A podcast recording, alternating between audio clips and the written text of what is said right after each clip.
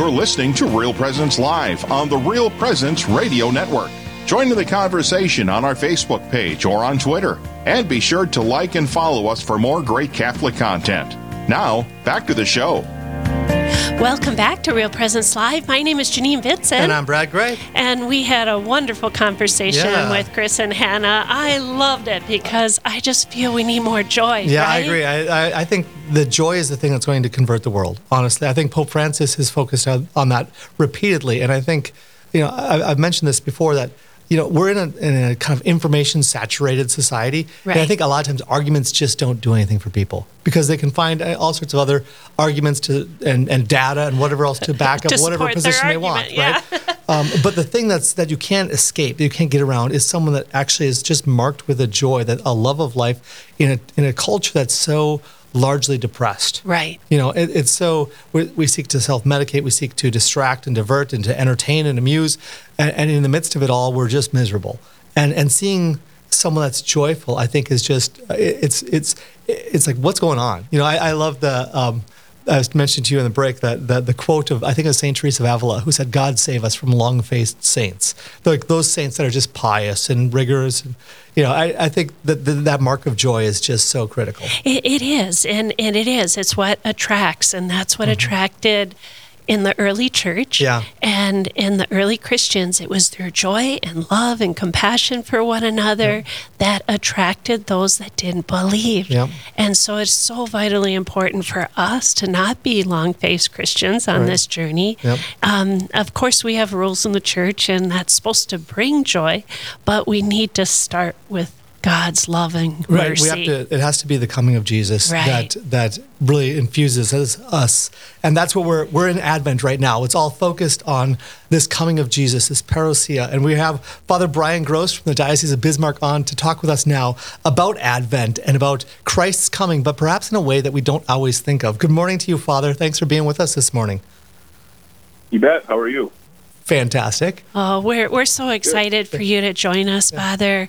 Um, wow, Advent. It's already the third Sunday in Advent. Yeah, yeah. so you need to help keep get us up to speed with this final stretch that we're in. So, Father, I, I know you've been on the, the radio before, but for those who are not familiar with you, can, can you just start off by telling us a little bit about yourself? Sure. Yeah, I'm from the Diocese of Bismarck. Um, I've been a priest about a little over 12 years, um, and I'm a pastor up in the oil field uh, in Watford City and uh, par- uh, Watford City Epiphany Parish and Our Lady of Consolation um, in a town about 20 miles from Watford uh, called Alexander. So I've been here about 10 years. Great. And you've got your, your parish feast day coming up in about a month then or so, right? With Epiphany. That's right. Awesome. Yep. All right. So, Father, during Advent here, we talk about the parousia, uh, the, the coming. Well, let me, let- what- why don't you unpack for us? What does parousia mean? Yeah, this, you know, very simple, quick definition. It, it means uh, the second coming of Christ, um, and so the parousia is when Jesus uh, returns at the end of time and uh, gathers all things to Himself, separates the wheat from the chaff. Um, you know, those who have received uh, their judgment of of having loved God, received God in relationship with God, um, all receive their eternal reward. Um, and so, yeah, the parousia is the, is the coming of Christ at the end of time. And so during Advent, we prepare uh, for those two comings of Jesus. Uh, the first obvious coming at Christmas, but we're, we're constantly also being pointed towards that second coming when Jesus returns at the end of time, keeping that very much in mind. And it's crazy to think that that second coming could happen like while we're on the phone Yeah, right now. yeah. You know, like that's Come, that's Lord Jesus. believe. Come, Lord Jesus. Amen. Yeah. Amen. it's- I just, uh, one of the things that I, I've been struck by, especially this year, Father, is, you know, it, the, just kind of the seamless nature of the liturgical year. Like through the liturgical year, we kind of live out the entirety, for one thing, of the life of Christ, but we also live out in one, in many ways, the the the life of humanity, the, of human history. We go through that all in the course of a year, and, and culminates with Christ, King of the universe, right at the at the end. That we we are, are drawn into this fact that in the end, in the final analysis, Jesus is Lord and he's going to be Lord and all will recognize him.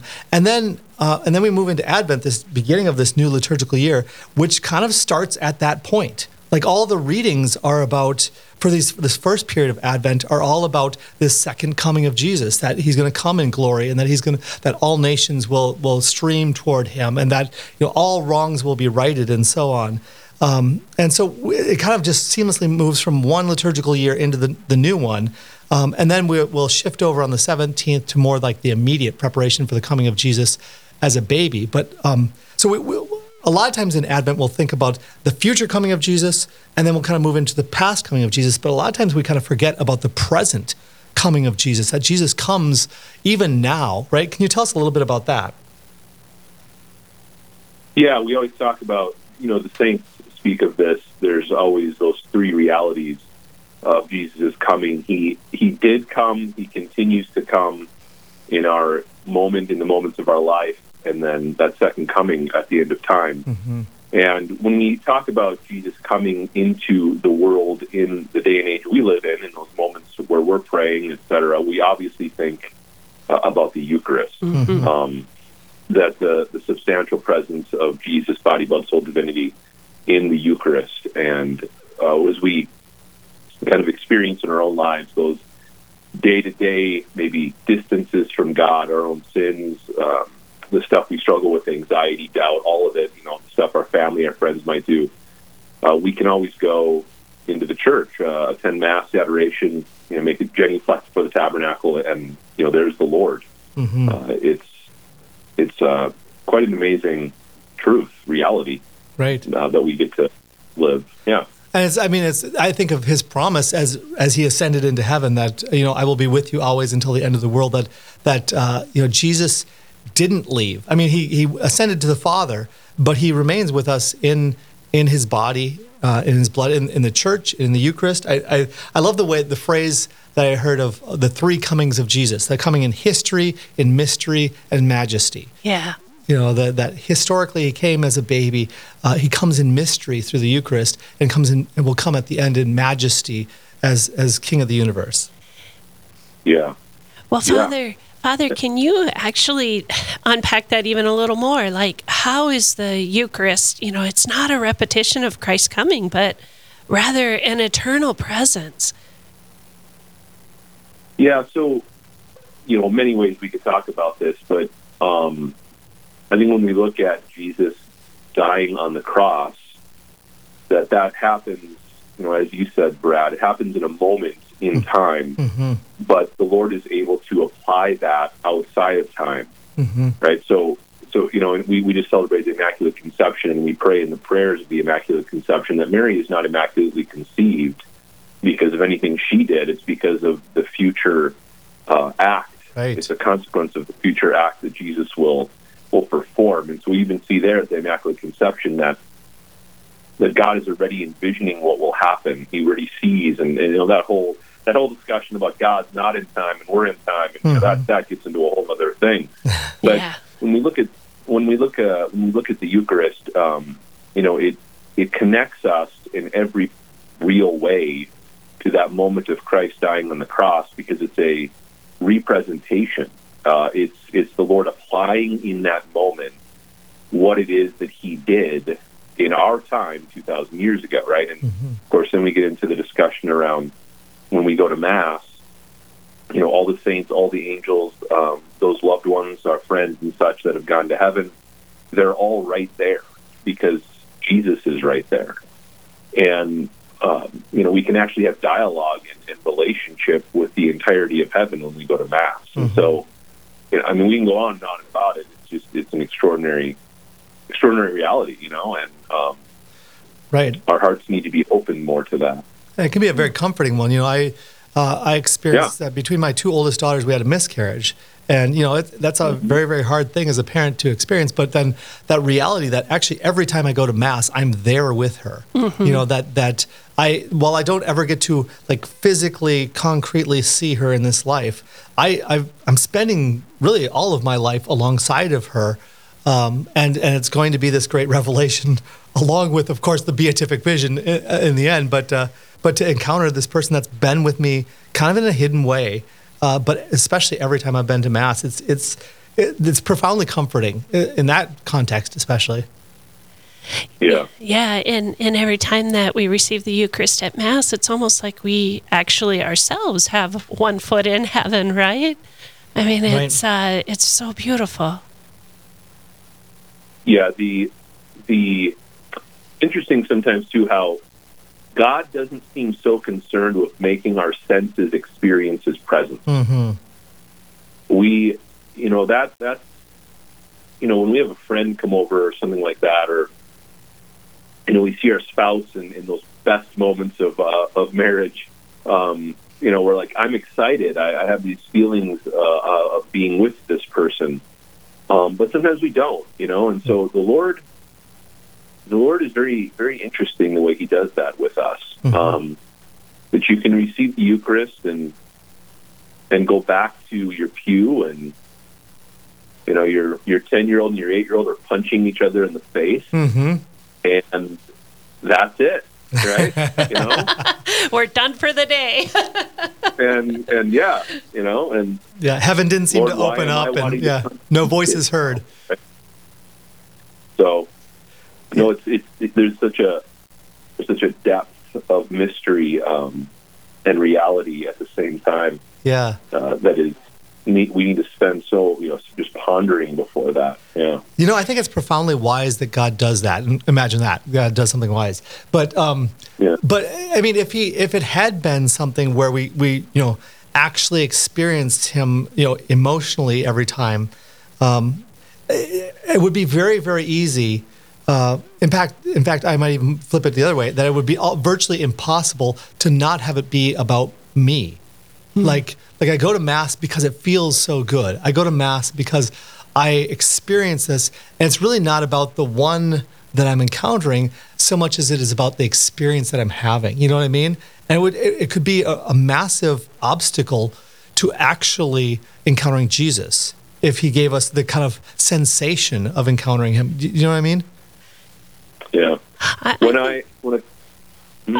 I, I'm sorry, Father. We're going to have to go on a quick break, but I think on the other side of this break, I would just love to unpack this more because I think there is a lot of spiritual pride in the world, mm-hmm. and and we just need to have this humility and this awe that what God has given is giving us. And so we're going to take a quick break, but on the other side of the break, we'll be right back with Father Brian Gross. Thanks so much for joining us. This is Real Presence Live, where the focus is not on the evil around us, but on conversion and mercy through the good news that is always good. We're local, engaging, and live on the Real Presence Radio Network. Have you ever worried about someone's salvation, especially one who died by suicide? I'm Father Chris Alar. Sometimes the state of their soul seems to cause us fear for their eternal fate. They die in what seems to be a hopeless state of sin and unrepentance. However, Jesus says in 1698 of the Diary of St. Faustina that what looks hopeless to us is in fact not so. He says that many times the soul, illuminated by a ray of his final grace, turns to him in the last moment to receive complete forgiveness of all sin and punishment, although we see no external signs of this. Wow. We can see why Jesus said that divine mercy is mankind's last hope of salvation. Please visit suicideandhope.com so I can personally pray for anyone you've lost and to get our book, After Suicide, There's Hope for Them and You, which helps with any kind of suffering or loss, not just suicide. I promise it will help. Hi, this is Dr. Ryan Sapo from Lumen Vision in Fargo. In addition to eye exams for children and adults, Lumen Vision provides custom contact lens services for patients with keratoconus, severe dry eyes, and hard to fit prescriptions. These specialty contact lenses can be made for single vision, astigmatism, and multifocal prescriptions. For more information about Lumen Vision's contact lens services, our website is www.lumen.vision. What if you could earn a degree that offers the best of both worlds an MBA and a master's degree in philosophy? The University of Mary offers one degree that combines world class business training with a careful study of life's deepest questions through their combined MBA, MA, and philosophy program. By earning one degree in both philosophy and business online, you will rigorously engage the big ideas needed to address professional challenges. Visit CatholicProfessional.life.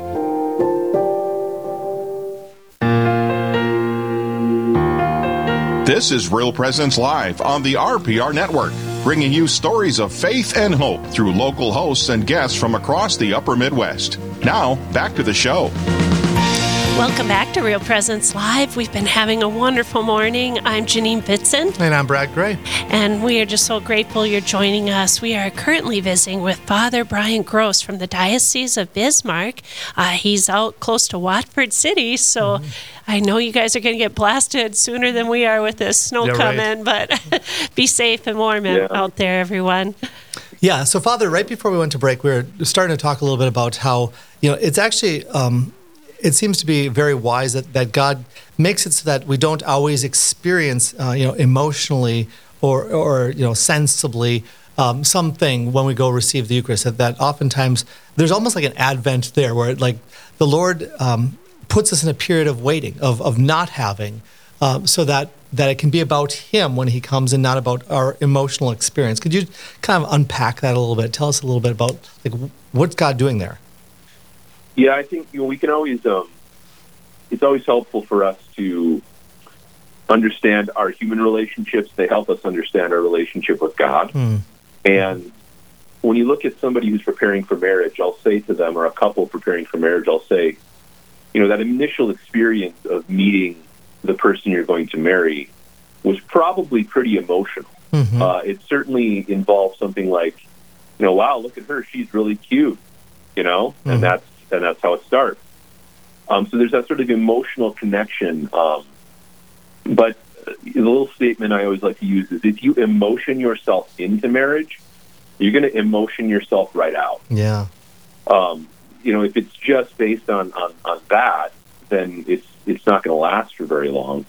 And that can happen with our faith. You know, we might have this experience of Christ very powerfully in the Eucharist, you know, um, as we're maybe coming back to the church or, or discovering the reality of the Catholic faith for the first time. But if we don't dive deeper into the day to day, I'm staying with him, I'm loving him, even though I don't feel it right now. Mm-hmm. Uh, we're we're really just kind of sitting on the surface, and and we know this that with our friends, um, you know, if they're just around us because we give them money or or uh, we give them some good food, et cetera, whatever that might be, you right. know, it's it's it's gonna it's gonna kind of start to become something that isn't quite as real or as deep. And so and so this distance that Jesus sometimes allows us to feel yep. between him and us, it's sort of like, uh, are you going to draw closer to me, right? And that's good for the heart. Yes. You know, you were talking, Brad, about Advent being that in a way. Um, the Lord allows us to experience this waiting. Waiting is a good thing. Um, I heard another person say, you know, during Advent we prepare for a birth, during Lent we prepare for a death. Mm, mm-hmm. And you know, during Advent here, we're preparing for this birth, and what what does a couple, what does a family get excited about?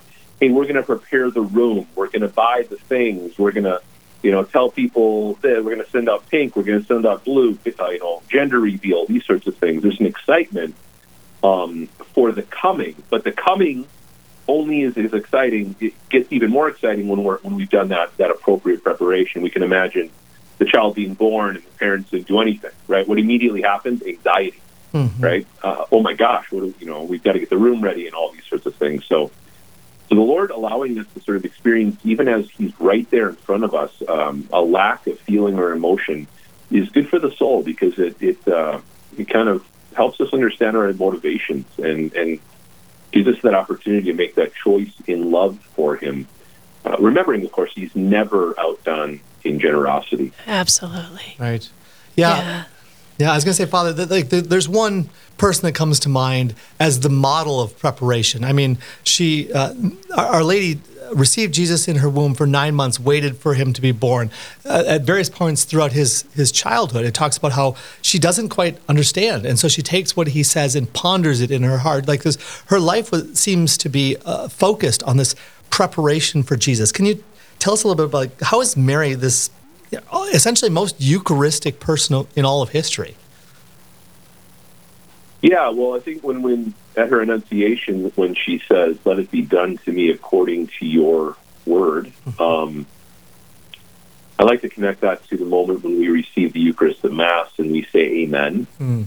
Uh, we're we're sort of saying the same thing that Mary said. That's the intention, right? Is Lord, whatever it is that you want to do for me, um, however it is you want me to live, I'm I'm saying yes to that by receiving you. And so, you know, Mary's the most Eucharistic in, in the sense that she is the most available uh, to the Lord. She she is going to completely uh, obey um, in love uh, what it is the Lord desires, and she's Eucharistic in the sense that she shows that the sacrificing of whatever desire she might have, that's a whole other question, but mm-hmm. uh, for the, the desire of God is always going to be good.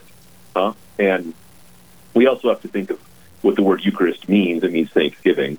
And the Blessed Mother is going to be one, uh, a woman of, of extraordinary gratitude to God. Mm-hmm. Uh, and she mm-hmm. proclaims that when she sings her Magnificat, right? My soul proclaims the greatness of the Lord. My spirit rejoices in God, my Savior et cetera, et cetera. Right. And so, and so, um, you know, Mary is, is so Eucharistic in, in her whole experience of, of saying yes to the Lord, receiving Him, mm-hmm. being obedient to Him, um, and then the consequence of that is this is this rejoicing, this thanksgiving, um, this see, this seeking out uh, of good uh, for all of her children, of course, which is us. Yes. Mm-hmm. Yeah. Just as you were talking right now, I just I, I got to tell you, Janine, I was just I was struck by we're Our Lady of Guadalupe, right? Yeah. And so Mary has this this yep. great uh, image, this revelation uh, to Juan Diego and to the bishop. And what does she ask for? She asks for a shrine to be built on this site. Why? So that the Eucharist can be celebrated, right? I mean, it's like she wants Jesus here. Right, right. right. And it, and it is. It's so incredible because, you know, our church you know, it can have so much division, right? It's just like, well, this is the way it should be, or this is the way it should be. But when you look to Mary, it's her true humility that shows exactly how we should all be, right? And and it's she's always pointing to her son, mm-hmm. always pointing to the body, blood, soul, and divinity of Christ. Yeah. Yeah. The it's important too when we talk about you know you mentioned the word division. Um, the mystical body of Christ is not divided. Right. Uh, but but certain people can make the decision to operate as if it is, as if she is. Mm. So so the the question I think is how is it that the Lord through the Eucharist is inviting me, is asking me to be more bonded, more connected to his mystical body as opposed to somebody's idea of what the mystical body should be or is. Um, and those are very important distinctions. You know, like mm-hmm. I would be more Catholic or I'd be more faithful if the church did this thing or acted that way. That's not the Blessed Mother. Right. Mm-hmm. That's that's not who she is. She's like, yeah, the church can be really in, in a really bad spot, and the stuff we read in the news and the people things things that people say are the ones with the loudest platforms and me saying particular things. Then the question is, is is that really the church? Is that really her son's mystical body? Or is it just some guy or some lady who's saying some things about it? Mm-hmm. Um, you know that that's that's very important. We can we can certainly have our own opinions, and there's definitely things that we should have conversations about. But at the at the at the core of our being, there's nowhere else to go. And I don't mean that in like, oh shoot, there's nowhere else to go. I mean that in no good option. Praise God, it's where we go. yeah. Yeah. And, and that's yeah. what's so wonderful about the Eucharistic revival. I'm so excited about this and what a great time to really focus on it in Advent and you know that we are going to have these dry spells in our spiritual journey, but Father, you're so right. And the mystical body is not broken and never will be. And it's so beautiful how you're tying our Advent journey to the Eucharist. Yeah. You know, Father, we're just coming to the last couple minutes here, but uh, on that point, how can we use Advent to develop a greater love and appreciation for the Eucharist? Yeah, so I think um, one of the primary ways is go and spend time in adoration. Uh, go and spend extra time in uh, your churches before our Lord in the Blessed Sacrament mm-hmm. and ask Him to give you that grace of experiencing where you have not yet met Christ in your life. Like allow the Holy Spirit to draw that up in front of your, your memory, your face, your heart, um, so that when the Lord comes at Christmas, you can experience that need being fulfilled.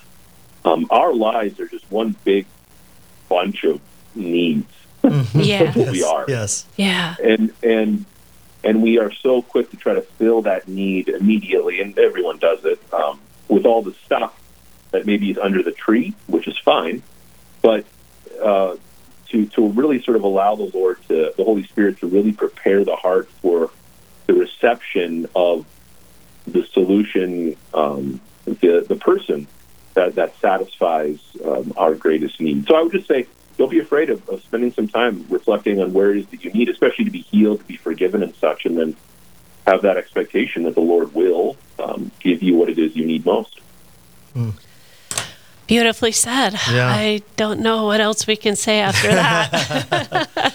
it, it is such a pleasure to have you, Father Brian Gross, and uh, boy, uh, your parishioners are very blessed to have you, and we're blessed to have you join us this morning on RPR. Yeah.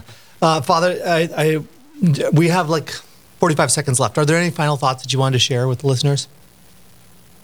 Yeah, I just, I guess, just as you kind of asked that final question, um, um, just always to expect more from Jesus than you think He's able to give you. There's always more, way more. So uh, at Christmas, expect more from Christ. Um, he loves you, and He wants to um, satisfy every human need you have. I love it. Amen. Uh, Father, um, well, I always love having a priest give us a blessing. If you don't mind, would you do that for us and our You bet. listeners? Yeah, uh, the Lord be with you. And with, With your, your spirit. spirit. And may Almighty God bless you, the Father, the Son, and the Holy Spirit. Amen. Amen. But we're not going to go in peace. We're going to stay here for more Real Presence Live right after this break. God bless.